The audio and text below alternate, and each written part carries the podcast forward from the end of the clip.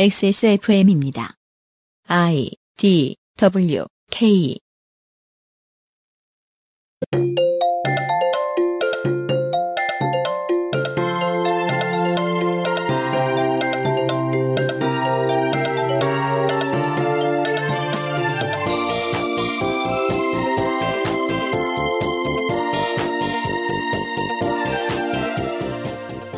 그 알실의 유승균 PD입니다. 극우로 가는 길은 선의로 포장되어 있습니다. 북미 유럽 수준의 심각함은 아니지만 우리도 발을 떼고는 있는데요. 선봉의 선 존재는 북미 유럽과 달리 메이저 언론들입니다. 2021년 세 번째 주말에 그것은 알기 싫다는 덕질인과 함께 작년 한 해 나온 이상한 백신 관련 기사들을 정리해 봅니다. 과거의 기준으로 보면 모두 경악할 만한 저열한 수준입니다.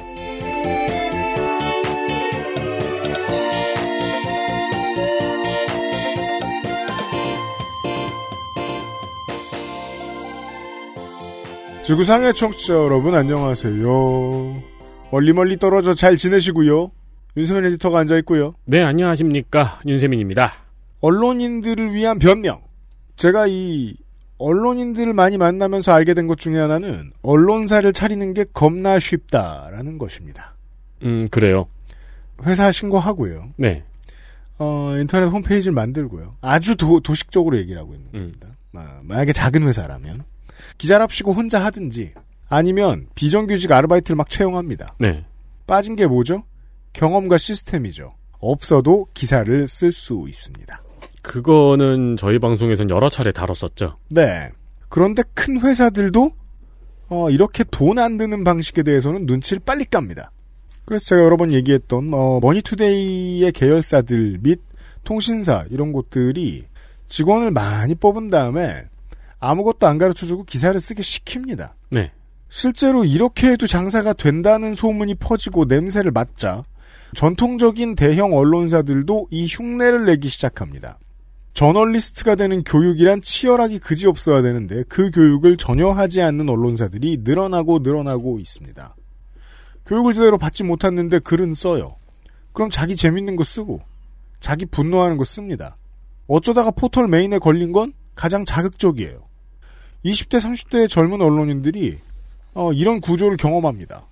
체득하게 됩니다. 열받아서 사람들을 선동하는 기사를 쓰면 되나 보다. 머릿속에 그런 걸 깨닫지 않아도 몸이 느끼거든요. 포퓰리즘은 감각입니다. 그래서 그런 기사들을 반복해서 씁니다. 그럼 조두순 집 앞에 유튜버들이 모이게 되는 거예요. 그 유튜버들을 모은 기사들의 수준이 그러했기 때문에 그런 일이 생긴 겁니다. 그렇죠. 사실 모이게 만든 거죠. 유튜버들로 하여금, 어, 저거 장사가 되는 거다. 라고 만든 거죠, 언론들이. 멀리서 보면 이러한 환경을 만들고 있는 주인공인 젊은 언론인들도 희생자줄 중 하나입니다.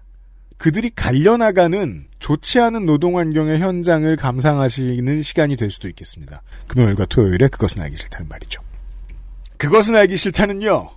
고전의 재발견 평산네이처 진경옥 정치사회 전문 책 구독 서비스 마키아벨리의 편지 실천하는 사람들을 위한 노트북 한국 레노버 경기도 김치의 진수 콕집어 콕김치에서 도와주고 있습니다.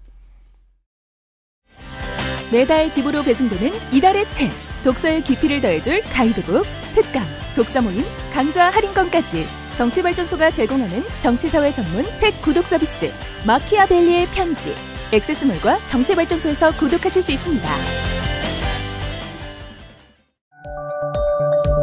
세계에서 가장 많이 팔리는 노트북 브랜드 레노버 뛰어난 가성비로 당신의 라이프 스타일을 변화시킬 아이디어 패드 지금 바로 액세스몰 전용 특가로 구매하세요. Lenovo for those who do.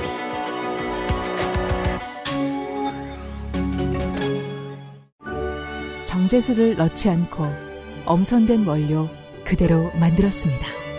대량 생산하지 않고 항아리에서 120시간 중탕했습니다. 고전의 재발견 진경옥 평산네이처 광고는 진경옥 평산네이처의 역작, 진경옥. 병장 진경옥 설날맞이 첫 세일을 진행을 합니다.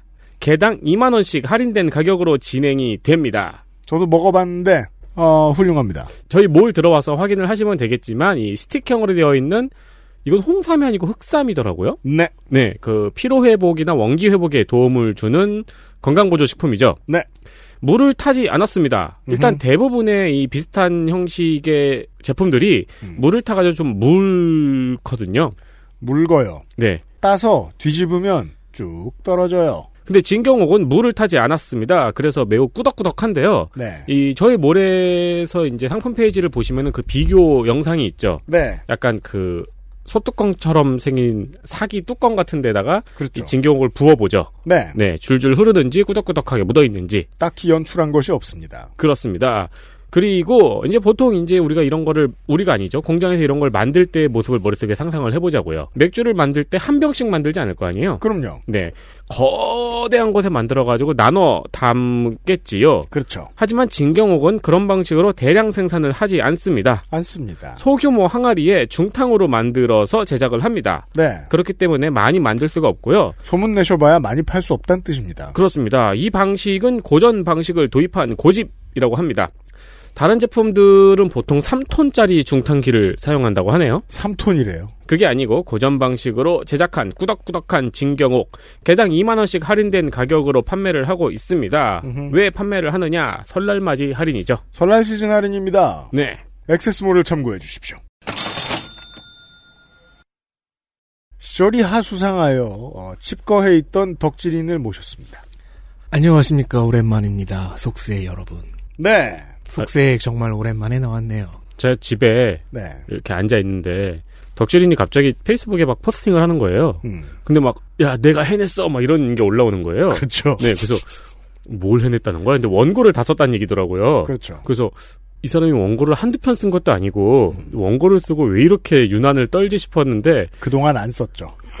그건 또 그거고 몇 달 쉬었더니 이 원고를 보니까 그 예, 덕질인이 가지고 있는 가장 큰 장점 있잖아요. 뭐요? 집요함 그렇죠. 그리고 집요하게 수집을 하는 그래서 적임자니까 덕질인한테 맡겼지만 청취자 여러분 앞에 들으셨듯이 백신 관련된 기사들을 정리할 거예요. 네. 저야 뭐 시즌 내내 길길이 날뛰었으니까 꾸준히 들어오시던 청취자 여러분들은 뭐 이런 걸 굳이 정리하고 그래 이런 생각을 하실 수 있어요. 또 코러스 부르네 하지만 저는 적질인하고 대화를 해보고 확신을 가졌어요. 덕질인이 칩거에 있었잖아요. 네. 세상이 하수상에서 세상에 관심을 끊었잖아요. 그래서 이런 일이 있었는지 모르더라고요. 백지였어, 백지. 아니 어떻게 보면 가장 훌륭하네요. 근데 청취자 여러분들도 뭐, 뭐, 에피소드를 가려 듣는 분들도 계시니까, 백신과 관련된 전 세계적인 저널리즘, 사실 이거 한국만의 문제는 아니거든요. 이렇게까지 문제가 있는지 전혀 모르셨을 수도 있어요. 전혀 모르셨을 수도 있어요. 네. 그냥 아무 의심 없이 그냥 뭐, 가을이 됐으니, 어, 독감 백신을 맞아야 되지 않을까? 그러면 갔다 오고 그냥 뉴스 안 읽으셨을 수도 있어요. 그리고 일단 가장 상식적이고 일반적인 언론 소비자들의 자세라고 한다면 같이 불안해하는 거잖아요. 네. 그러니까 어떤 분들이 관심이 없거나 그냥 같이 불안해 하시는 동안에 아, 대충 이런 일이 일어났다고 큰 그림을 그려왔습니다, 덕질인이. 아 근데 그 집요함과 수집력이 어마어마하더라고요. 백신 문제가 옥신각신하고 정치권까지 올라가고 그런 뉴스거리가 됐던 적이 거의 없었습니다. 네. 본격적으로 올해부터 그랬죠. 작년부터 그랬죠.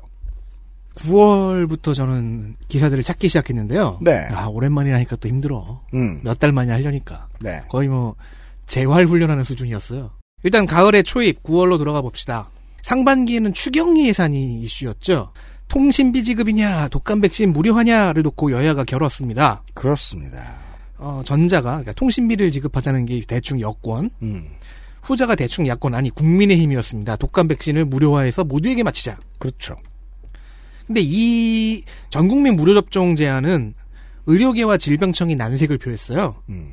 애초에 뭐 위험도가 상대적으로 높은 인구수 60%에 맞춰서 이미 생산을 끝냈다. 준비를 다 해놓은 건데. 음. 그리고 이것도 다른 나라들과 비교해보면 굉장히 많은 양이다. 60%라는 것은. 한국은 원래부터 그런 문제에 대한 무료화가 잘 돼 있습니다. 근데 무료 접종에서 저- 전 국민에게 맞히자고 하면은 어, 우선순위가 어그러, 어그러져서 음. 어, 문제가 생긴다. 야 지금 와서 생각해 보니까 이 국민의힘 전략이 기가 막혔네요. 이거는 문제가 생길 수밖에 없는 시스템에서 전국민 무료 백신이라는 섹시한. 거를 확 띄운 거잖아요. 그렇죠.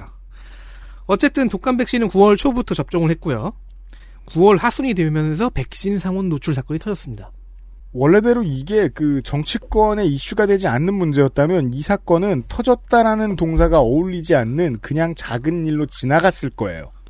왜냐하면 아주 극소량이었고 사람들이 모르고 그냥 맞았어도 언론이 문제를 일으키지 않았다면 전혀 문제가 되지 않았을 문제였습니다. 네.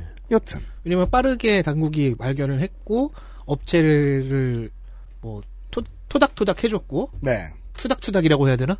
아무튼 그리고 과도하게 회수했죠. 그리고 업체는 빠르게 시정을 했고요. 잘 혼났어요. 어쨌든 상온 노출 그렇게 돼서 효과를 잃은 물백신이 아니냐. 그런데 백신에서 발견된 흰색 입자는 무엇이냐 등등이 어, 이슈의 주 재료였습니다. 그렇죠. 보통 이제 그 써, AS 하다 보면 CS 일 맡다 보면 이런 고객들을 잠재우느라 포장지에 하나 더 써놓습니다. 안전하니 드세요. 포장지를? 말이죠. 포장지 뒤쪽에 써놓잖아요. 포장지를 먹는다고? 어, 그런 다음에 아니요. 포장지를 먹은 다음에 소송 걸어가지고 이긴 사람도 있겠다. 어, 가능하지. 네. 그걸 보는 순간 느끼게 되는 거죠. 이것이 구멍이다. 어, 그러니까요. 허점이다. 한국의 기자들은 거기까지는 못 간 모양이네요. 자, 그러면 그, 그런 일이 한창 벌어지고 있던 9월 23일과 24일에 머니투데이 기사로 감을 좀 잡아봅시다. 음.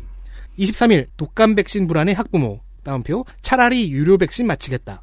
한아름 기자네요. 이름 좋다. 주간지인 머니에스의 기- 기사입니다. 어그로를 한아름 끌었어요. 네.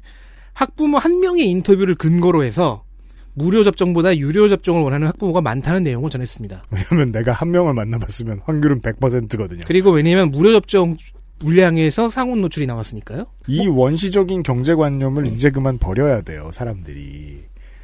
싼 게 비지떡이 아닐까. 음, 네. 근데 내 지갑에 나갈 때 싼 게 돈이 얼마나 들어갔는지에 대한 계산을 안 한다는 거거든요, 요즘 세상에. 그러면 안 돼요. 그리고 뭐 무료 접종 분량과 유료 접종 분량의 백신은 똑같거든요. 유료 접종은 덜 위험한 군에게 마치기 위한 거, 거였고요. 음. 자, 어쨌든 한 명은 그냥 예시로 든 것이라고 치고 넘어가 볼까요? 네.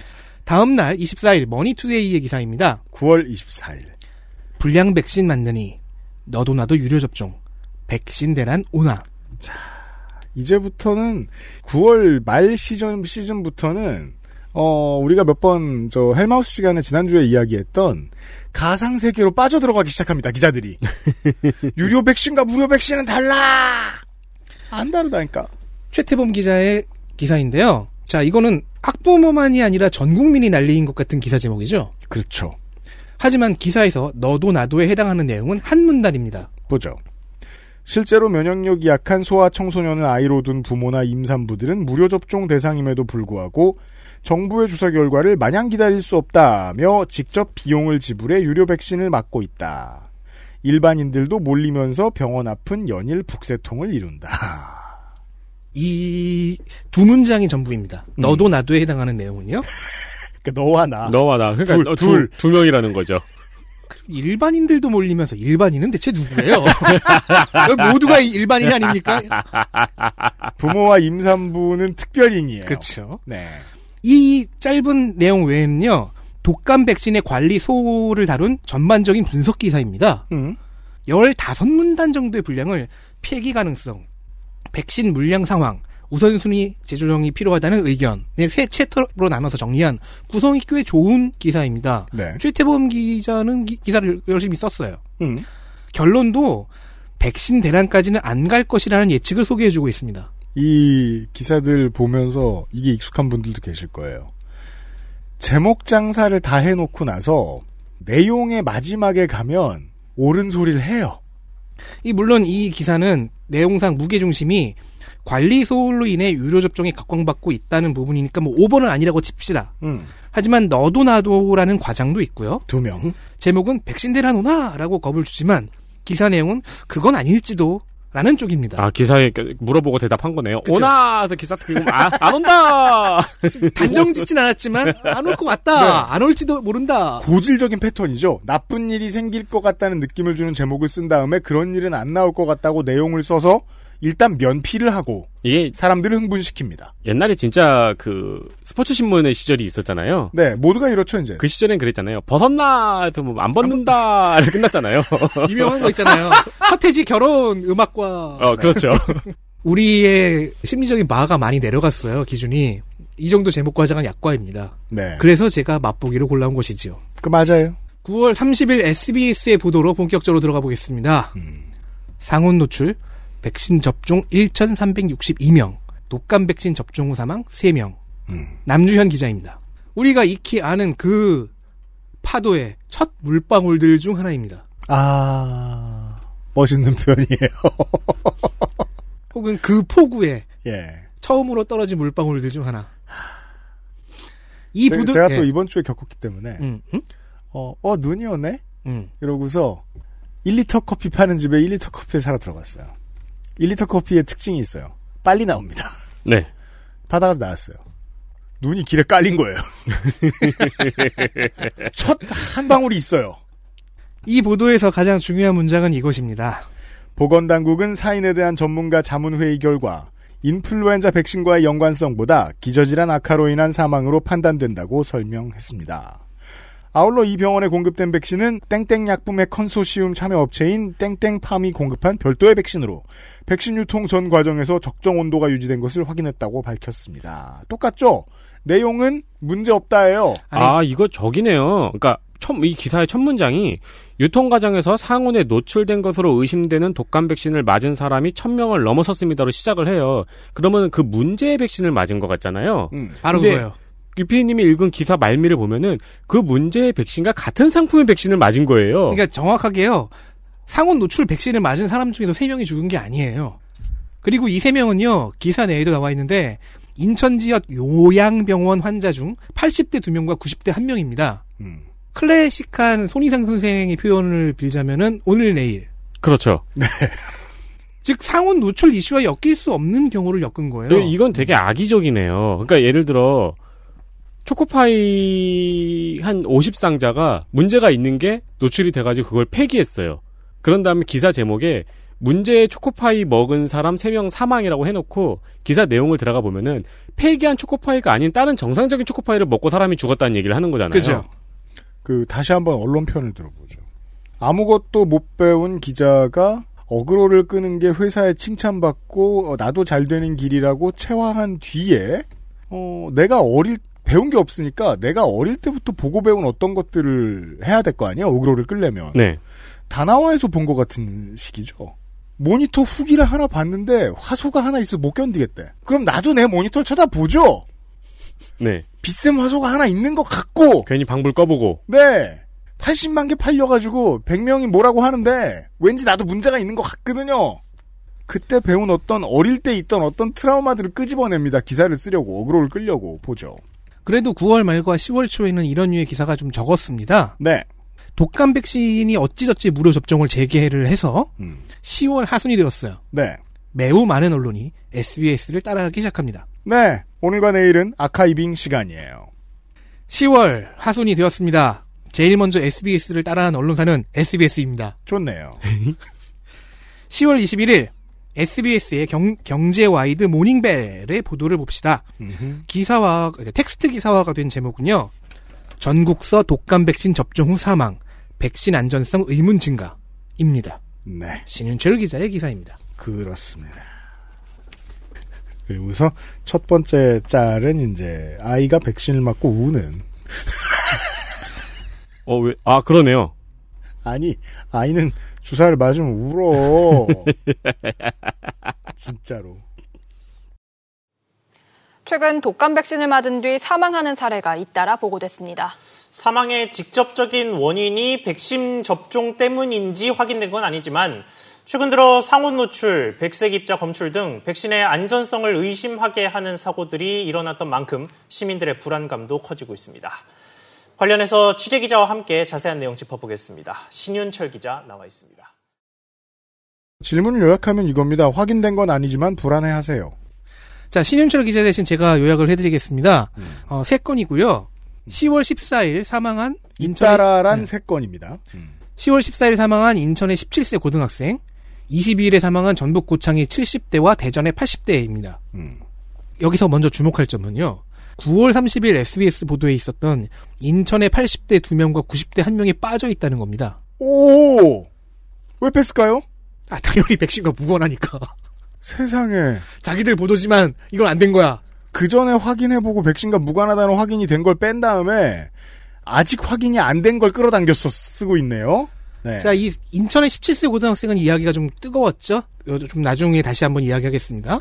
그리고 나머지 두 사람은 70대와 80대입니다. 이 뉴스 다음 날인 10월 22일에도 그 이후에도 유사한 기사는 쏟아졌습니다. 포구가 되었지요. 네, 이제 사이키가 돌아가고 클러버들이 거기에 대박 모이기 시작합니다. 네, 파도가 치고 비가 오고 사실 이 분량은요. 제가 분량만 놓고 빅데이터로 확인해 보면 거의 19년 조국 수준이었어요. 그러면 22일 한국경제와 연합뉴스의 기사를 봅시다. 한국경제 기사의 제목은요. 제주 독감 백신 사망자와 동일 백신 접종자 2명 유증상. 남선우 기자의 기사입니다. 뭐가 유증상인 거죠? 자, 그, 보, 어, 봅시다. 앞선 제, SBS 보도에 없었던 제주의 21일 사망자가 등장을 해요. 음. 그리고 이 기사에는 함정이 있습니다. 유증상이라고 했잖아요. 네. 자, 일단 사망자의 나이는 69세고 증상을 보였다는 그 두 사람은 몸살 기운, 그러니까 백신 접종 후의 증상으로 흔한 것을 보였습니다. 그러니까 원래 백신 접종하면 몸살 기운이 오는 경우는 있잖아요. 네. 그러니까 이게 뭐가 유증상이냐고요. 이 두 명의 이름이 유증상 씨인지. 초코파이 먹고 보이는 증상이 뭔 줄 알아요? 입안에 맛이 남아요. 달아요. 어. 네. 유증상이죠. 그 물, 물이 뭐 갈증이 나요. 퍽퍽해요. 우유가 먹고 싶어요. 등에 증상이 있어요. 연합뉴스의 제목은 스케일이 큽니다.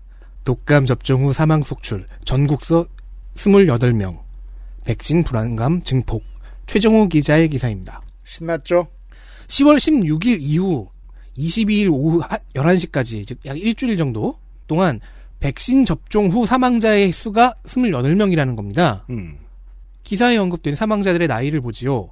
춘천의 A씨는 79세, 홍천의 B씨는 80대, 서울 강남구의 84세, 영등포구의 72세.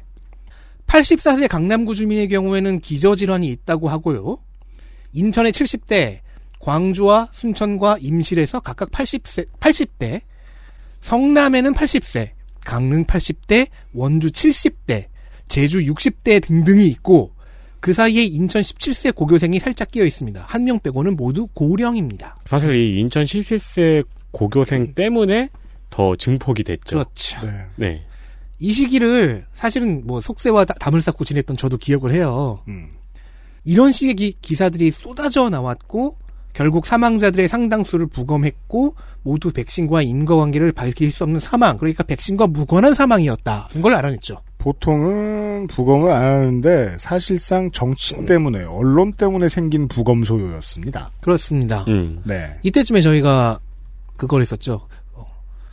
어, 국정감사 방송을 했었죠. 네. 그래서 국, 정감사에서도 이야기가 많이 나왔었고요. 지겹게 봤던 추측성 기사들 그 수많은 보도를 다 소개하지는 말고 다른 걸 봅시다. 음흠. 10월 23일 채널 A의 뉴스 탑 10 방송 보도입니다. 뉴스 탑10이라는 프로가 있어요. 그렇대요. 김광한 씨가 진행하나? 손범수 씨가 해야죠. 기사와 세대가 다른 거야, 내가. 그런 다음에 이제 저기 뭐야. 그 똑같은 뉴스가 5주 연속 1위 하면은 이제 그렇죠. 내려가야죠. 골든컵 주고 이제 네. 내려가고 그런 제도가 있으면 좋겠네요.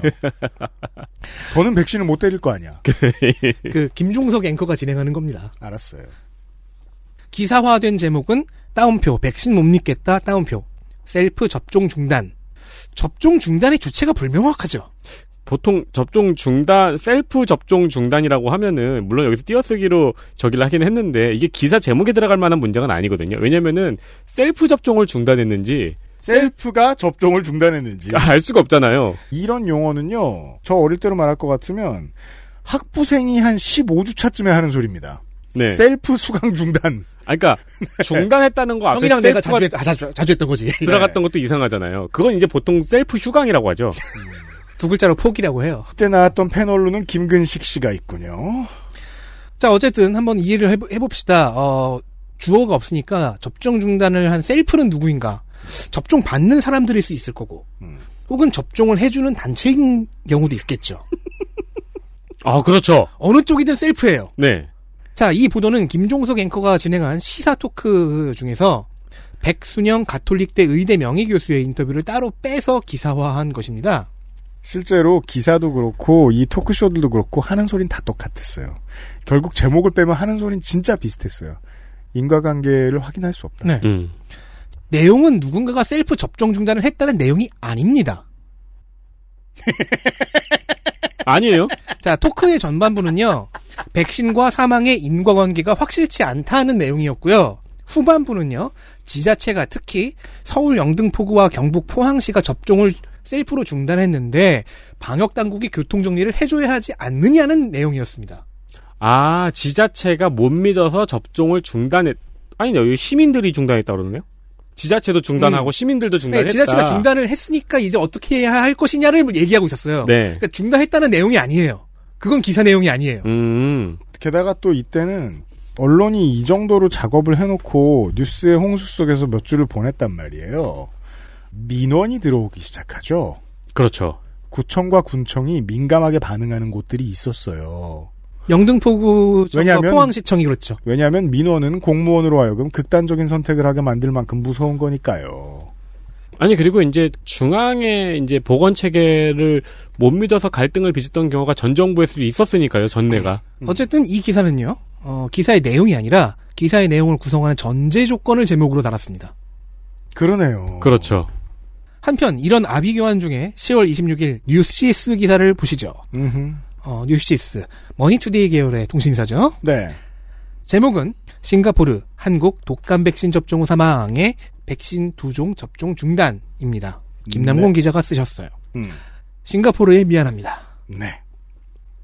아 이건 뭐 이상한 기사 아닙니다. 네, 그 우리- 싱가포르의 현지 언론을 보고 따다 쓴 거예요, 네. 특파원이. 근데 이제 중요한 건 이게 이제 그 전 세계에 비춘 한국 언론의 자화상이라는 걸 아는 사람이 얼마나 있을까라는 거죠. 한국 언론이 호들갑을 떤 바람에 백신 공포증이 이웃 나라까지 번졌다라는 음. 이야기입니다.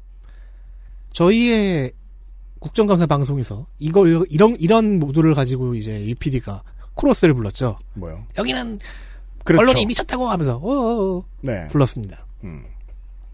자, 10월 하순이 끝나가면서 사망자들에 대한 무검과 역학조사가 이루어졌습니다. 네. 그럼 이제 유일하게 고령자가 아니었던 인천 17세 사망자의 경우를 보죠. 부검 결과 시신, 시신에서 치사량 수준의 독극물인 아질산염이 검출되었습니다. 음.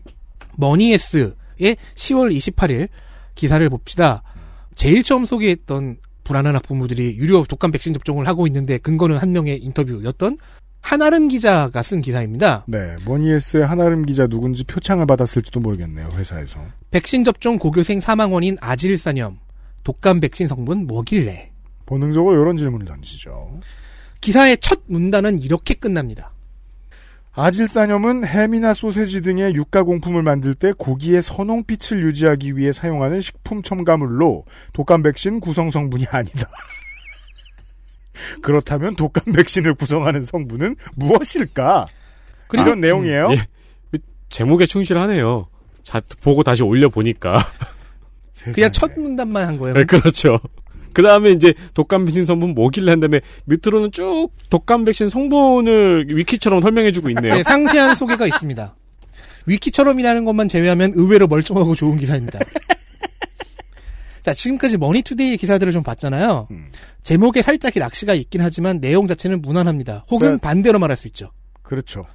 내용은 무난하지만 제목이 미쳤어요. 낚, 낚시가 있어요. 네.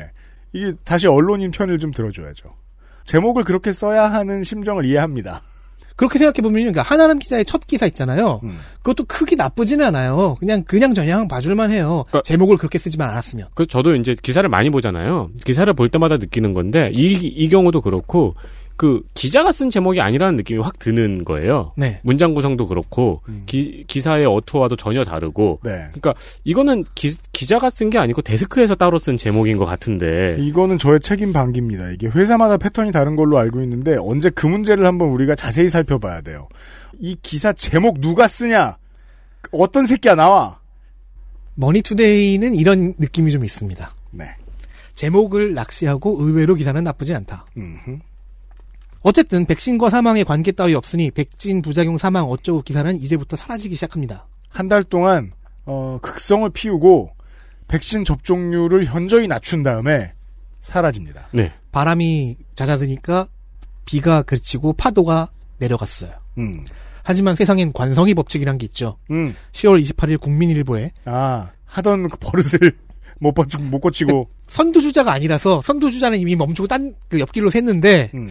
계속 달려가고 있던 한 몇 명이 있던 거예요. 네. 백신 접종 후 사망 대만서도 4건 따옴표 백신 사인과 무관 조성은 기자 국민일보의 이 기사가 그런 관성 중 하나입니다. 음. 당연히 기사 내에 소개된 대만 보건당국의 말에 따르면요. 백신 접종이 원인이 됐을 가능성을 배제했다. 라고 합니다. 가장 늦게 나온 기사인가요? 시기적으로는? 네, 가장 늦게 나온 기사들 중 하나예요. 그 그러니까 중에 이- 하나를, 하나를 뽑, 꼽- 꼽은 겁니다. 2002년 11월쯤에 혼자 혼자 이제 Be the Reds 입고 있는 사람 같은 느낌이군요. 네. 옷이 돌아다니니까. 대충 이, 이 시기부터 좀 잦아들기 시작해요. 얼굴에 페이스 페인팅도 하고. 아, 참고로 사망자는 모두 6, 70대의 고령이었습니다. 이 네 명 다. 그래서 10월 말부터 11월 중순까지 가는 기사들은 이제 백신 하면 뭐 화이자 백신의 예방 효- 효과가 90%를 넘었다. 음. 아스트라제네카 백신이 뭐 실수로 인해서 오히려 90%로 효과가 올라갔다 등등의 보도가 주류였습니다. 즉, 이, 옮겨갔죠. 또 하나의 소소한 관성이 보이죠. 백신을 떠들던 버릇이 생겨서 네. 다른 백신 얘기라도 하게 됐어요. 근데 또 마침 이제 이때부터 그게 있기도 했고. 코로나 백신 이야기가 이제 이슈의 중심으로 떠오르기 시작했으니까. 그러니까 맞아요. 키워드가 남은 거죠. 내용은 바뀌어도. 맞아요, 맞아요. 그거 아주 중요하고요. 제가 이런 기사들을 읽으면서 시겁했던 것은 이 방식이면은요, 정치적인 목적을 가지고 있고 어그로를 끌고자 하는 목적이 있으면 사람들더러 숨을 쉬지 말라거나 대중교통을 이용하지 말라거나 음. 뭔가 사회를 전복시킬 어떠한 캠페인이라도 언론은 할 수 있겠다는 생각이 들었어요. 당연한 것을 못하게 했잖아요. 그러니까 이때 저는 이 수만 건의 기사를 통해. 이때 저는 개인적인 상상으로 되게 약간 고민되고 혼란에 빠진 지점이 있었어요. 예.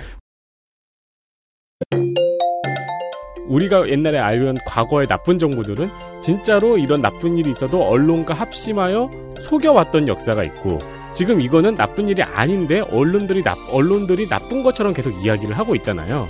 그러면 여기 가만히 서 있는 나는 저거를 어떤 식으로 분간해서 판단을 해야 되는 건가라는 고민이 좀 있었거든요, 이 당시에.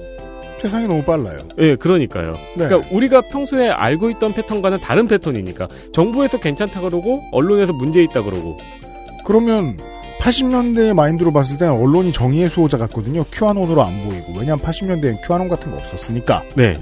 네. XSFM입니다.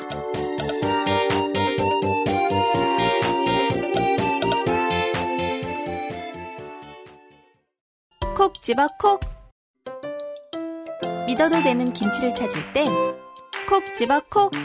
햇서 빙진 김치 재료부터 공정 유통까지 안심. 직접 구매한 재료로 만드니까요. 그러니까 김치가 생각날 땐 콕 집어 콕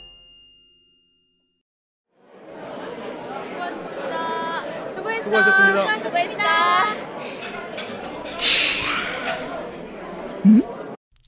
이야? 당신의 문 앞에 배송되는 정치. 막이야? 벨리의 편지. 선정위원이 선정한 이달의 책. 독서의 깊이를 더해줄 가이드북. 독서 모임과 강좌 할인권까지. 저자와의 대화 특강도 준비되어 있어요. 정치발전서. 덕지리님 카인이 무슨 뜻이에요?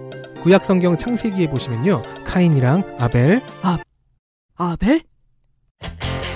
당신의 문 앞에 배송되는 정치 마키 아벨 리의 편지 선정위원이 선정한 이달의 책 독서의 깊이를 더해줄 가이드북 독서 모임과 강좌 할인권까지 저자와의 대화와 특강도 준비되어 있어요 정치발전소.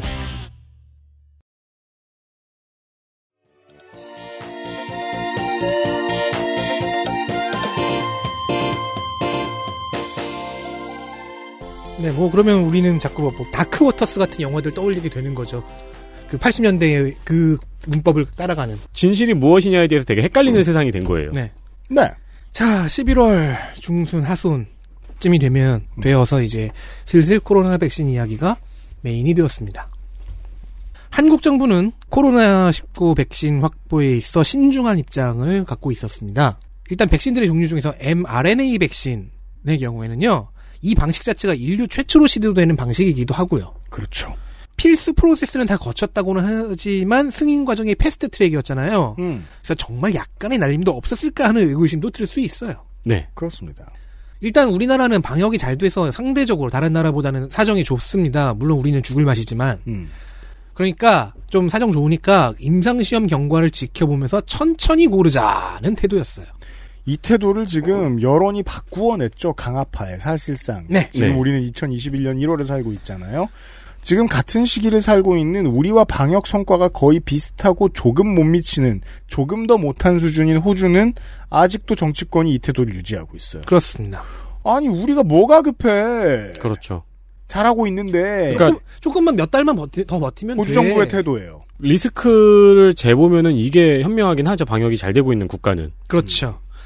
일단 그래도 뭐 국제 공동구매 프로젝트가 있어요. COVAX Facility라고 네. 그 구- 공동구매 프로젝트를 통해서 이- 그 약간은 확보를 해놓고 여러 회사들과 협의를 진행하면서 어, 아스트라제네카의 백신 구매를 결정하기 직전의 단기가 11월 중순 하순입니다. 그러던 11월 17일 한국 경제가 갑자기 한일전 싸움을 붙입니다. 왜냐면 한국 경제니까요. 일본 경제가 아니고 그렇구나. 한일 경제도 아니고. 그렇구나. 니온 게이자이가 아니야. 자, 제목부터 섹시합니다. 코로나 백신 확보 전 1, 3.3억 병 vs 한 0. 김우섭 정영효 기자입니다. 일본은 3억 3천만 병이나 확보했는데 한국 정부는 0이다. 일본에 완패했다는 기사입니다. 다음 문장을 보시죠. 정부의 늑장 대응으로 국민의 코로나19 백신 접종 시기는 한참 늦어질 전망이다. 일본은 내년 상반기에 국민 접종을 시작할 계획이다. 우리 정부는 내년 하반기에 취약계층 접종이 목표다. 지금 기준으로 봤을 때는 틀린 말이고요. 이때 기준으로는 맞는 얘기예요. 이때는 네. 어 2021년 하반기 뭐 이렇게 생각하고 있었어요. 음, 그보다 더 땡겨질 수 있나? 뭐 이런 계산이 나오고 있던 때였죠. 네. 자, 그럼 바로 다음 날 18일에 월스트리트 저널이 낸 기사를 보겠습니다. 한국 관련된 기사예요. For COVID-19 vaccine, South Korea says it can wait until the price is right. 코로나 백신에 있어 한국은 가격 안정을 기다릴 수 있다. 윤다슬 기자의 기고네요. 음. 상대적으로 확진자가 적고 방역 컨트롤이 되고 있는 나라니까 초반 러시로 나온 mRNA 백신의 안전성을 지켜보고 가격 협상도 천천히 할 수 있다는 내용입니다. 네. 이 기사는 11월 19일에 조선일보와 뉴시스로 소개를 했네요. 음. 비슷한 내용의 파이낸셜 타임즈의 12월 16일 기사도 있습니다. 음. 여기서 살짝 코로나19 백신에 대한 지식이 약간 필요합니다. 좋습니다. 작동 방식에 따라서 백신을 나누면요. 단백질, mRNA, DNA 방식이 있습니다. 음. 효과는 앞에 거론한 순으로 좋고요. 생산 난이도는 반대로 앞에 거론한 순으로 어렵습니다. 거칠게 요약한 겁니다. 거칠게 요약하면 그렇습니다. 아스트라제네카는 효과는 가장 못, 못하지만 만들기는 가장 쉬운 DNA형 백신입니다. 어, 노바백스의 백신은 그 반대로 효과가 가장 높을 것으로 보이지만 만들기는 가장 어려운 단백질 백신입니다. 많은 언론들이 다룬 얘기이긴 합니다만 정리해 드렸습니다. 음, 단백질 백신이 제일 효과가 좋은 이유는 DNA나 mRNA가 이렇게 몸 안으로 들어가서 결국에는 마지막에 생산하는 게 단백질이기 때문이에요. 음. 특정 단백질이기 때문에요. 네. 자, SBS의 상온 노출 백신 기사를 썼던 남주현 기자. 아, 음, 또 오셨네요. 절치부심하여 취재해서 내보낸 11월 17일의 기사가 있습니다. 음. 단독 아스트라 노바백스 유력 백신 3천만 명분에 따르면요. 아스트라제네카와 노바백스 이 둘이 한국 정부가 협상 막바지에 다다른 두 회사입니다. 어, DNA 백신과 단백질 백신이면 양쪽 끝에 있는 거니까 네. 괜찮게 고른 거죠.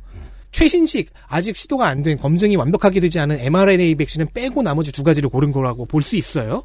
특히 이제 아스트라제네카의 경우엔 국내에서 위탁 생산 계약이 돼 있어요. 음. 그래서 구매 협상이 유리합니다. 음, 그러네요. 한편 mRNA 백신 이번에 처음 시도되는 방식입니다. 불안감이 있긴 하죠. 화이자와 모더나가 이 mRNA 방- 방식으로 개발을 했습니다. 이 백신이 성공하면 이제 백신 학계는 대전환을 맞게 되는 거라고 해요. 음, 음. 자, 그래서 이쪽은 협상을 차근차근 하고 있었어요. 그리고 아스트라제네카의 백신도 효과가 상당히 높다는 내용이 뭐 BBC 등에서 보도가 됐습니다. 그랬습니다. 구체적인 접종 시기는 이 협상이 끝나면 알게 되는 거였죠. 음. 이때 시점으로는요. 그러니 내년 하반기까지 갈까 말까 하던 시점이 11월 하순입니다. 이때도 확실치 않아요. 네. 하반기가 확실하다 아니다가 아니에요. 따라서 한국 경제 기사는 의도적으로 과도한 비관을 읽힙니다. 그 한국 경제 기사도 제가 아까 읽어 보니까 내용은 우리가 말한 게 맞아요. 그러니까 한국은 서두를 필요가 없다. 백신 구입에서 지금 불리한 위치에 있지 않다는 내용을 쭉 설명을 하더라고요. 그러다가 맨 마지막에만 하지만 아니하다는 지적이 나온다 하고 이제 세 줄이 있는 거예요. 아주 재미있어요. 독감 백신 때는 백신에 문제가 없고 많이 맞아서 독감에 걸리지 않아야 당시 한국 언론이 말하던 소위 트윈데믹을 피할 수 있다. 네. 기사 내용은 천 정부를 싫어하거나 아니거나 다 똑같은 얘기를 했어요. 다만 제목이 승부를 갈랐죠. 네.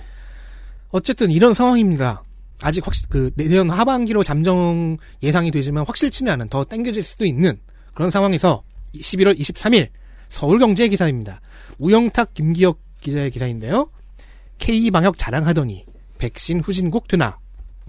11월 25일 동아일보의 이태훈 논설위원은 뒤처진 코로나 백신 확보라는 논평 기사를 했고요.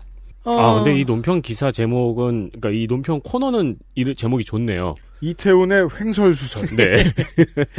미국과 유럽은 개발 초기부터 계약을 서둘렀다. 우리는 이제 곧 발표하겠다니 이거 늦은 거다라는 논평입니다. 앞 한국 경제의 그 기사와 같은 내용이지만요. 음, 상대적으로 분량도 짧고요. 근거 사실도 적은데요. 이태훈 위원의 논평에서 한 문단을 잠깐 보겠습니다. 하지만 한국은 아직 구매 확정된 백신이 없다. 정부가 곧 뭔가 발표를 하겠다고 예고했는데 정작 발표할 내용이 유동적인 궁색한 처지다. 제약사와의 구매 계약이 마무리 단계에 접어들었고 계약이 체결되는 대로 결과를 공개하겠다고 하는데 백신 확보가 굼뜨고 뒤처졌다는, 뒤처졌다는 비판을 얼마나 의식했으면 아직 협상 중이면서 계약 체결을 전제로 미리 발표 계획을 예고했을까 싶다. 관심법 논평이죠. 그리고 사실 자다가 봉창 두드리는 논평입니다. 당장 이 이게 이제 25일이잖아요. 음. 이틀 전이었던 23일 정세균 총리는 백신 협상이 마무리 단계라는 말을 했고 어, 몇몇 언론들은 가장 유력한 계약까지 알아내서 보도를 하고 있었습니다. 아, 상황을 반대로 해석했네요. 그러면 다시 칼럼의 코너명을 봐야죠. 횡설수설입니다. 그렇죠. 음. 자, 어쨌든 백신 확보하기 직전까지 왔습니다. 뭐 이미 공동구매 프로젝트로는 좀 얻어놨지만 아스트라제네카가 가장 빨리 계약이 형성될 것 같아요. 11월 말을 기억해 보시죠. 그렇다면 이게 싫어 죽겠는 언론이라면 뭘 해야 할까요? 11월 27일 한국경제TV의 뉴스 플러스 보도를 보겠습니다. 강코쿠 게이자이. 기사화된 제목은 코로, 아, 따옴표 코로나 백신 안전성 아직 모른다. 그렇죠. 중앙대학교 약학대학의 설대우 교수를 인터뷰한 보도 내용입니다. 네. 어, 미리 말씀드리겠습니다. 스포일러! 따옴표가 되어 있지만 설대우 교수는 이런 워딩을 하지 않았습니다. 아이고, 하루 이틀도 아니다마는. 지금 나오는 백신들이 좀 안전하다고 볼 수 있겠습니까? 아, 그거는 아무도 모릅니다. 예. 이제 안전하다고 하려고 하면 적어도 10만 명대 이상, 100만 명 수준이 되면서 여러 가지 이제 증상들이 나타나거든요. 이제 예. 제일 많이 알려진 것 중에 기일랭발의 증후군 같은 경우에는 10만 명당 몇 명으로 나타나는 경우거든요. 그러니까 만 명, 2만 명 어, 백신을 접종해 가지고는 볼, 볼 수가 없다는 거죠. 그렇기 예. 때문에 향후에 정말 현장에서 수백만 또는 수천만, 수억 명이 맞으면서 어떤 부작용이 생길까 이것은 알 수 없고 부작용은 경증, 중증 부작용으로 나눌 수 있는데 지금 관찰된 것은 대부분 경증 부작용에 그칩니다. 예. 그렇지만 더 많은 사람들에게 접종이 되었을 경우에는 중증 부작용, 중증 부작용이라고 하면 신경계라든지 호흡 곤란이라든지 사지마 비 같은 게 생기는 것이거든요. 예. 이것은 어떻게 될지를 아직 모르기 때문에 안전성에 대한 것은 더 지켜봐야 될 것으로 생각이 됩니다. 전문가임을 할 수 있습니다. 말 잘했어요. 명확한 바운더리를 설정하고 이러이러한 부분에 한계가 있다는 화법이죠. 네. 임상 시험에 3상의 대상이 많긴 하지만 만 명 단위니까 10만 단위와 100만 단위의 부작용은 관찰이 안 됐을 수 있다. 안 된다. 그래서 안전성을 말할 수는 없다. 메이저 언론의 극히 저열한 언어 습관을 오랜만에 한 번 더 지적합니다. 그 우리가 여러 번 배운 거잖아요. 가장 과학적인 태도는 모른다부터 시작한다. 네. 그리고 그거 모른다는 아 모르겠는데요. 모르겠는데요. 아씨가 아니고요. 네. 확실하게 말할 수는 없고요. 더 봐야죠. 그러니까 그러니까요. 이제 이게 언론사들이 아직까지 가지고 있는 필살기잖아요. 과학자들은 100%라고 말하지 않는다. 네.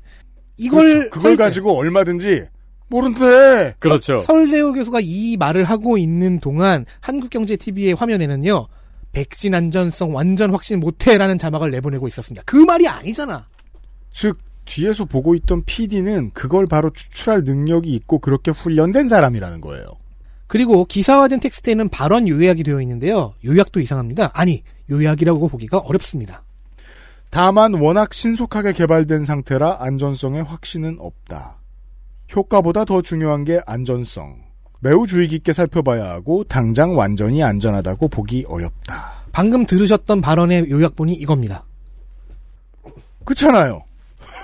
다른 부분은 요약본이 아니에요. 그러니까 다른 부분은 얘기에 요약을 한 부분이 아니에요. 이 부분 같아요. 이 부분일 수밖에 없어요. 이 두 문장일 수밖에 없어요. 아니, 세 문장. 그런 것 같아요. 어떻게 하면 아까 들으신 그 내용을 이렇게 줄일 수 있는 걸까요? 한편 세계일보는 같은 날 아스트라제네카 백신 효과 의구심 증폭이라는 기사를 냈습니다. 이희경 기자님입니다. 아스트라제네카는 담당 연구원들의 실수로 2차 접종분의 열- 용량을 적게 투여한 그룹이 생겼어요. 근데 알고 보니까 오히려 이 그룹에서 효과가 더 높게 나온 겁니다. 음. 좋은 일인데요. 이런 실수를 하는 회사를 믿을 수 있겠냐는 의문도 가능하긴 하죠. 이희경 기자 입장에서 보면요. 그리고 뭐 아스트라제네카 측에서 몇몇 정보를 누락해서 보고했다는 의혹이 있다는데 이상의 내용은 뉴욕 타임즈 보도를 인용해 전하고 있습니다. 음. 다만 이 기사는 반쪽짜리 기사입니다. 네. 왜냐하면 영국 정부의 수석 과학 고문인 패트릭 밸런스 고문이 아스트라제네카 백신의 효과를 인정하고 승인 절차를 시작한 이- 날짜가 이 기사가 나온 바로 전날인 11월 27일이기 때문입니다. 다시 한번. 그러네요. 27일 그러네요. 네. 네, 의구심이 증폭됐다, 어, 효과에 대해 의구심이 증폭된다고, 되었다고 얘기하지만, 하- 그 전날에 영국 정부는 그 의구심을 일축하고 있었습니다. 음흠. 누군가는 이 두 가지가, 두 가지 기사가 악의적이지 않다고 읽을 수도 있어요. 천재가 있어요. 어, 우리나라 언론의 헤드라인의 대부분을 이 기사가 장악, 이런 기사들이 장악하고 있지 않았다면 악의를 의심하지 않았을 거예요. 그러니까 안전성 아직 모르기, 모른다를 안전하지 않을 수 있다로 받아들이지는 않을 수 있고, 아스트라제네카 백신에 대한 의구심이 생긴 것도 뭐 사실은 사실이니까. 아, 그리고 의심은 가져야죠. 하지만 이데일리의 11월 29일 기사 정도 되면 그런 호혜성 해석도 어렵습니다. 봅시다. 이정훈 기, 이정훈 기자의 제목은 따옴표 과연 부작용 없나 따옴표 코로나 백신 안전성에 여전히 물음표 강력한 의지를 가지고 있죠. 부작용을 찾아내고야 말 테야. 이번엔 코로나 백신 전체입니다. 없다니 어허. 믿을 수 없다. 기사 내용을 읽어보면요 놀랍게도 기사 자체는 큰 문제가 없습니다. 그러니까 이게 반복돼요. 문제 있는 기사가 없었다. 네. 그러니까 이게 반복되는 게 아니, 기사를 기사도 있어. 아, 기사- 그래, 있어, 있어, 있어, 있어. 기사를 써가지고 기자가 가지고 오면은 그거를 포장하는 포장 사업부에서 이상한 포장지로 포장을 계속 해놓는 거예요. 그쵸 지금까지 봤, 봐서 한 3분의 1 정도는 그런 케이스죠. 네. 이렇게 메이플 시럽을 300ml 이렇게 담아놓은 다음에 학교 앞 맛 떡볶이. 그렇죠. 붙여놓은. 아니지. 메이플 시럽을 이렇게 담아놓은 다음에 백신. 그런 거. 그, 그런 거, 아 참. 아니 이게 무화과 잼 같은 거 이렇게 납품 만들어 납품했더니 포장한 데서 터진 은행 뭐 이런 거. 아니, 아니, 석화. 가급적 빨리 드세요. 그럼 어디 이정훈 기자가 열심히 쓴 기사를 한번 좀 읽어봤습니다. 네. 미국 CDC에서 자문회의를 열었는데 의사들이 입을 모아서 백신의 부작용을 잘 홍보해야 한다고 했다. 맞는 말이죠? 음. 임상시험 3상이 백인 고령자 비중이 높은데 그 외 특히 아시아계나 청년층의 경우에는 어떻게 작용해서 어떤 부작용이 나올지 장담할 수가 없다. 음. 이것도 뭐 가능한 의구심이죠. 그렇죠. 그, 이런 식의 저널리즘이 있어요. 어릴 때부터 많이 그런 걸 걱정했었는데, 현대 사회는 법이 잘 돼 있는 측면이 있어서, 의약품 설명서를 보면, 그렇게 길고 꼼꼼할 수가 없죠. 많은 인쇄 기술이 의약품 설명서 찍으면서 발전했을 거예요, 현대에는. 네. 얇은 종이에 작은 글씨를 접혀도 찢어지지 않도록 잘 프린팅하는 것. 지금도 보면 엄청나게 그, 저 복잡하게 많이 써놔요. 근데 어떤 마음 약한 사람이 이 의약품 설명서를 읽고서 내가 이 약을 다신 먹나 보자. 하고 부르르 떠는 거예요. 일단 지금 거의 기- 그 태도예요, 지금. 기사에 나오는 얘기는 그런 걸 하자는 얘기죠. 설명서를 만들자는 얘기죠. 음. 계속 가보겠습니다. 음. 화이저와 모더나 백신은 완전히 새로운 방식인 mRNA 방식이다. 음. 임상 시험이 길어야 1년이었는데 이거 제대로 검증한 건 맞을까 등등을 질문하는 기사입니다. 생각해봐야죠. 그런 이야기들이 미국 CDC에서 나왔다. 음. 혹은 CDC 밖에서 음. 나왔다. 이런 얘기들입니다. 결론 또한 한국은 미국 유럽처럼 걷잡을 수 없는 상황이 아니니까 백신 접종을 늦춰보자는 이재갑 교수의 의견을 마지막으로 소개하고 있습니다. 원래 그 생각을 하고 있었잖아요. 잘 쓴 기사인데 제목을 잘못 만나 백신 포비아 기사가 되었습니다. 그렇게 보이게 됐어요. 아, 이 지난주에 헬마우스 코너가 정말 도움이 많이 됐어요. 네.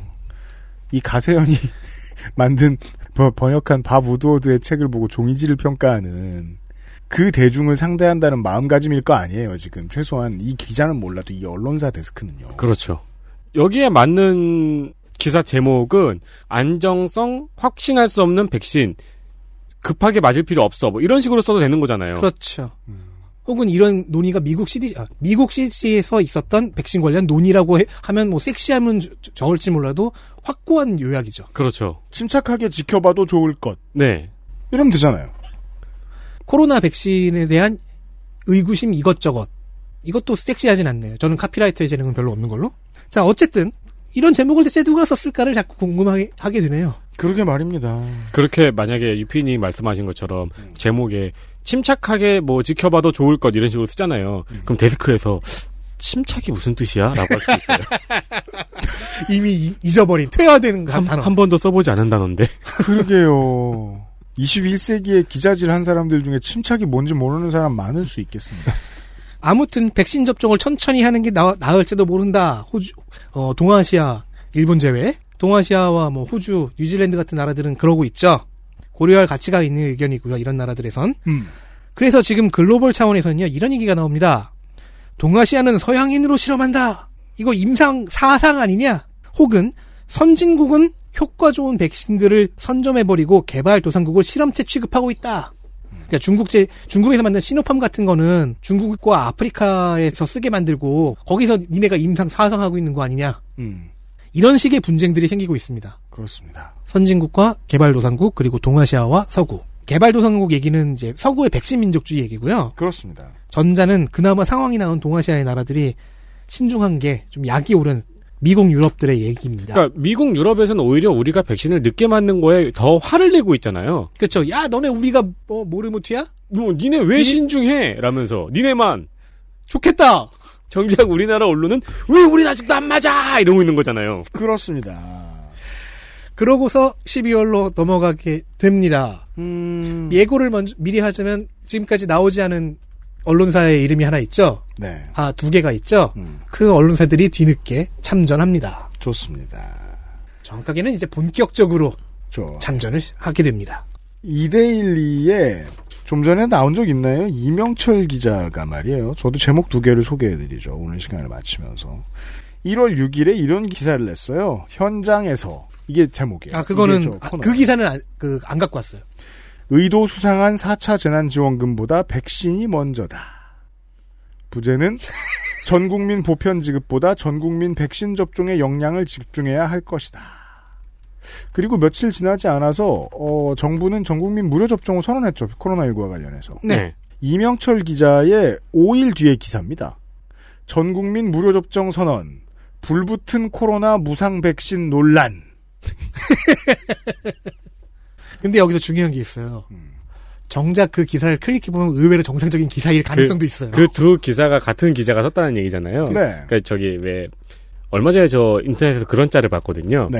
A 씨가 있어요. 음. 근데 A 씨의 친구인 B 씨와 C 씨가 있는데 이 B 씨와 C 씨가 서로 썸을 타면서 음. 둘이 동시에 A 씨한테 상담을 요청하는 거예요. 음. 실시간으로. 음. 그래가지고 B 씨한테 야 이런 식으로 카톡을 보내봐라고 하니까 C 씨가 이렇게 카톡이 왔어 뭐라고 답해라고 하니까 또 C 씨한테 그럼 너는 이런 식으로 답변을 보내봐 이걸 몇 번 하고 나니까 혼자 내가 나랑 카톡을 하고 있는 결과가 됐다는 거예요. 내가 나와 썸 타는 거잖아요.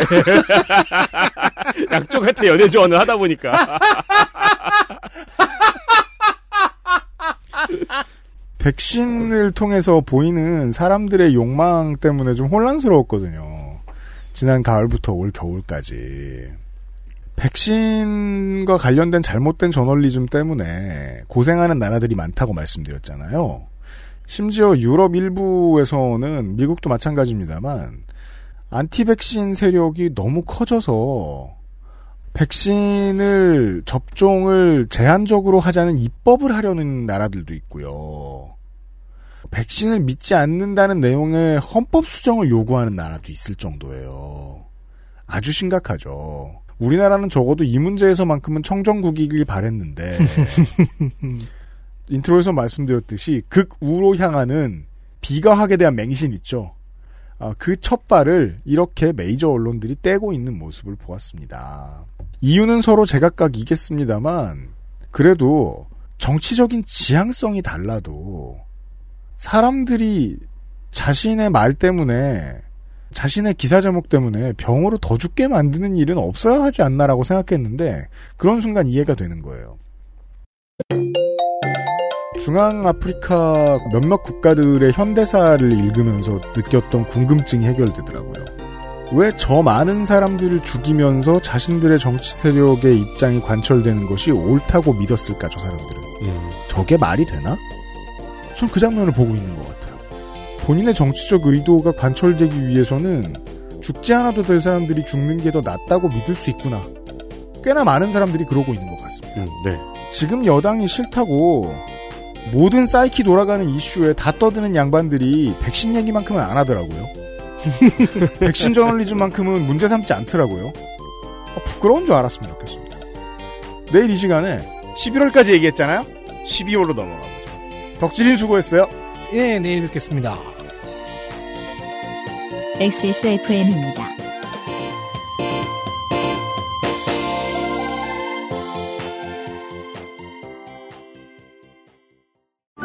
다른 제품과 원료를 비교해 보세요.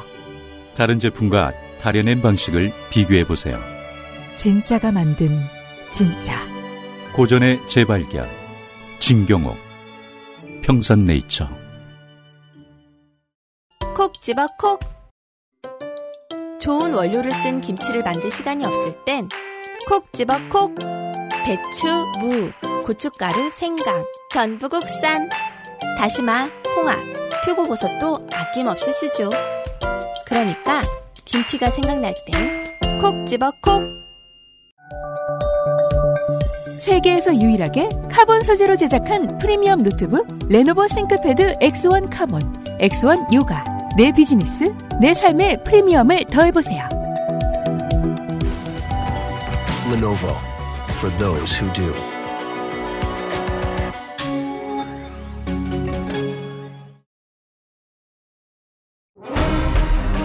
아스트랄 뉴스 기록실 뉴스 아카이브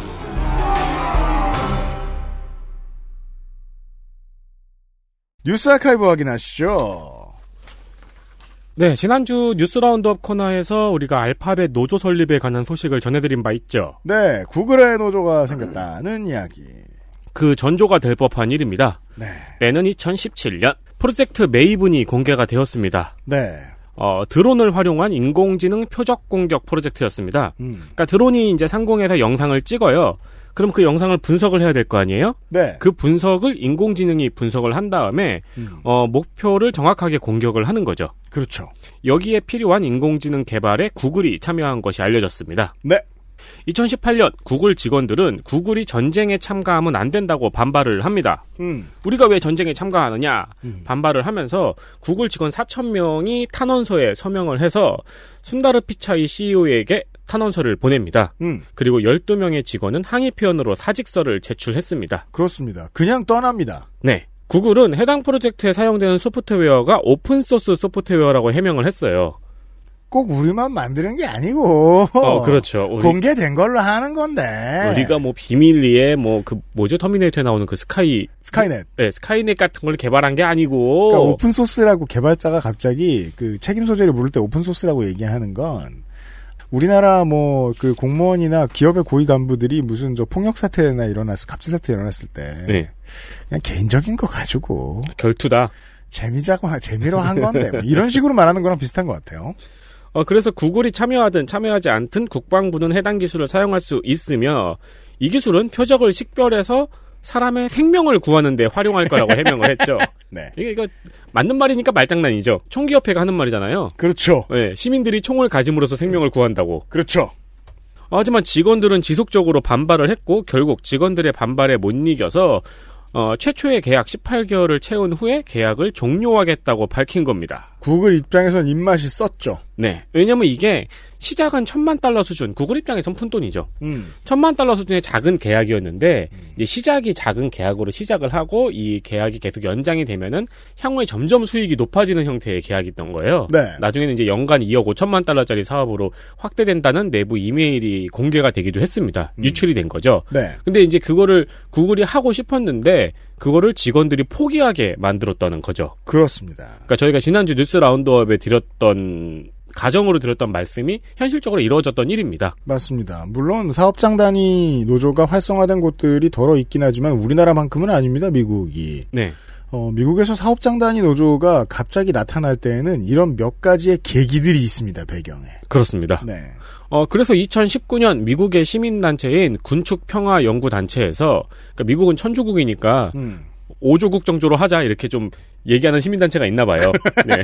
군비를 좀 좋네. 축소하자, 이렇게. 네. 어, 여기서 구글 직원들이 2018년 올해의 인물로 선정이 됐습니다. 네. 이게 이제 지난주에 말씀드린 노조 결성에 대한 배경이죠. 맞습니다. 이거 말고도 또 여러 가지 사건이 있죠. 예를 들어 중국의 검색 서비스 제공하려는 것도 직원들이 반발해가지고 중단을 시켰고요, 프로젝트를. 그리고 1900 가만 있어봐 이게 몇 년 전? 42년 전에 이번 주의 이야기입니다. 그러니까 저기 유피님 나이를 그대로 아, 몇년 깜짝이야. 전이라고 하시면 되죠. 네. 네. 그렇구나. 1979년의 일입니다. 네. 왜 이럴- 입감이 안 되지? 네. 1월 16일 이란의 국왕 팔라비 2세가 너무 아프다면서 망명길에 올랐습니다. 그렇죠. 가장 아픈 건 마음이었겠죠. 우리나라에 테헤란로를 남겨놓고 그렇게 퇴계를 했습니다. 그렇습니다. 교회에서 하는 얘기 듣고 그 이슬라모포비아 가지고 계신 분들이 테헤란론 좋아해요 또. 왜냐면 그때는 저기 친미 노선이었잖아요. 저건 친미일 때 생겼다고. 네. 그러면서 그리고 2월 1일 아야톨라 루훌라 호메이니가 귀국하면서 이란 혁명이 완성되는 순간이 있었습니다. 그러네요. 팔라비 2세는 1941년 9월 16일에 왕위에 올랐습니다. 그리고 친미 노선을 타고 백색 혁명이라고 불리는 이런저런 세속화와 개혁을 통해서 이란을 발전시켰죠. 음. 이게 이제 비디오면 여기 발전에 이거 이거 따옴표 요거 해야 되는 건데 맞아요. 네. 재위 중간에 웬 민족주의자 총리가 나타났어요. 음. 그런 다음에 석유를 국유화시키고 왕권을 제한하려고 했습니다. 네. 어, 이때 살짝 이제 팔라비 왕조의 위기가 있었는데 이거는 미국과 영국이 쿠데타를 조직해줘서 잘 넘어갔습니다. 그렇습니다. 그런 다음에는 독재를 하는 전제군주가 되죠. 음. 비밀 경찰도 만들고 막 탄압도 하고 막 그랬어요. 음. 보통 미국이 쿠데타를 조직해서 세운 지도자들은 거의 비슷하죠. 미국의 지원으로 경제를 발전시켰지만 정권은 부패하고 반대파 탄압하고 빈부격차는 심해집니다. 거의 비슷한 문법입니다. 그렇습니다. 그 칠레의 경우에도 그렇고요. 음. 미국의 입장에서는 현질을 어마어마하게 해가지고 프린세스 메이커를 여러 여러 군데서 번. 동시에 했어요. 음. 근데 계속 할 때마다 마왕의 아내만 나오는 거예요. 그러니까 다른 엔딩을 보고 싶은 마음이 간절한데 네. 뜻대로 안 됩니다. 계속 이뭐 칠레도 마왕의 엔딩, 이란도 사실- 마왕의 엔딩. 그러니까 바보 같은 플레이어죠. 그 지가 죽이기도 여러 번 합니다. 그래서 다 키워놓고. 그렇죠. 네. 어, 이때 까까실각한 그 민족주의자 총리가 모사데크 총리인데요. 음. 근데 이 사람이 일단은 민주적으로 선출된 총리예요. 그리고 지지도도 꽤 높았거든요. 네. 근데 미국의 힘으로 쫓아냈잖아요. 음. 이때 국민들의 마음속에 반미 감정이 싹트게 됩니다. 우리를 가지고 노는구나. 그렇죠. 음. 어, 이때 심어진 반미 감정을 이용해서 혁명의 깃발이 된 사람이 프랑스에 있던 루홀라 호메이니입니다. 네. 이란에서 쫓겨나서 프랑스 파리에 있었는데 음. 여기서 연설이 담긴 카세트 테이프를 이란으로 반입시켰다고 하죠. 그렇죠. 네, 그리고 이제 이란에서 활동가들이 그걸 복사해서 배포했다고 합니다. 아야톨라라고 하는 직위에 계신 분이죠. 그렇죠. 계셨던 분이죠. 어, 이란에서는 지금도 물어보면은 당시에 이 테이프를 몰래 들었다는 사람들이 많이 있대요. 듣고 가슴이 뛰었다 이렇다는 경험을 얘기하는 사람이 많이 있더라고요. 연설 능력이 굉장히 뛰어났다고 해요. 네. 이란 혁명의 원인은 간단한 듯 복잡합니다. 일단 팔라비의 철권 통치도 있었죠. 그리고 세속화와 개혁을 통해서 진행한 여성 해방, 공교육, 보급, 문명 퇴치, 토지 개혁. 문명을 퇴치하지 않죠. 문명 퇴치는 IS고요. 그건 제가 그 성가비한테 옛날에 하고 싶었던 거예요. 성가비 하드에서 문명을 퇴치하고 싶었어요. 문맹 퇴치. 그건 이제 퇴치라기보다는 언인 스토리죠. 그렇죠. 번역하면 퇴치일 수도. 당, 당신의 컴퓨터에서. 뭐, 토지 개혁, 이런 그 여러 가지 개혁 정책들이 모두 이슬람 전통에 반하는 정책들이었어요. 그 전통을 오랫동안 유지하다가 전통을 반하는 정책을 시도하면서 빠른 진보를 시도하면 우리가 어제 얘기했던 미국 얘기하고 마찬가지로 그동안의 경제와 사회의 주인공들이 소외감을 느낍니다. 그렇습니다. 네. 그러면서 이제 이슬람주의자들의 불만도 높았어요. 그러니까 여러 가지 경제 구조나 이제 상, 그, 장사 이런 데서도 이제 이슬람권에 있는 사람들이 여러 가지 갖고 있는 이권이나 이득이 있었는데 그것도 다 평등하게 만들어버리고 하니까 불만들이 높아지는 거죠. 네. 그래서 우리가 보기에는 약간 이 혁명의 원인이 조금 희한하게 해석이 됩니다. 음. 그러니까 팔라비가 이제 사람들을 많이 탄압을 했으니까 반대파를 인간을 탄압했다는 비판도 가능하고요. 네. 또 반대로 여성 해방과 같이 인간을 해방시켰다는 비판도 함께 적용이 되는 거죠. 그렇죠. 그러니까 혁명의 이유가 뭐야? 그러면 나를 탄압했고 여성을 해방시켰다라는 게 이유가 되는 겁니다. 적당하네요. 네. 어, 결국 이 미국이 심어놓은 반미 감정을 호메이니가 무럭무럭 키워서 1978년 이란 혁명이 일어납니다. 네. 그리고 지금까지의 이란이 되었습니다. 그렇습니다. 이 이후로 이제 이란은 좀 기묘한 통치 체제가 돼 있죠. 대통령과 아야톨라가 동시에 존재하는 그렇습니다. 네. 민주주의와 신정 체제의 결합이라는 매우 이상한 혼종이 네. 나왔습니다. 네. 여러 번 말씀드립니다만은 시민들이 분노해 있거나 불만이 쌓여 있을 때 등장하는 민족주의자처럼 나쁜 놈이 없습니다.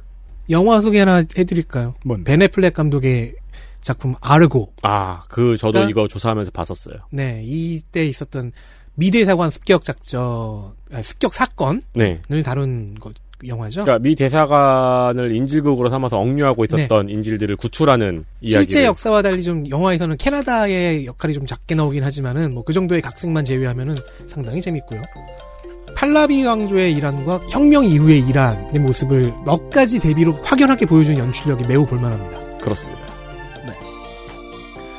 어, 내일 이 시간에 덕질인과 함께 돌아와서 그동안 있어 왔던 이 백신 관련 보도들의 일관성을 찾아 헤매는 어, 헛된 노력을 계속해 보도록 하겠습니다.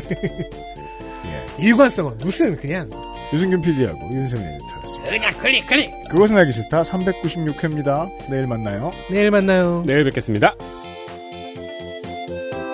XSFM입니다. I D W K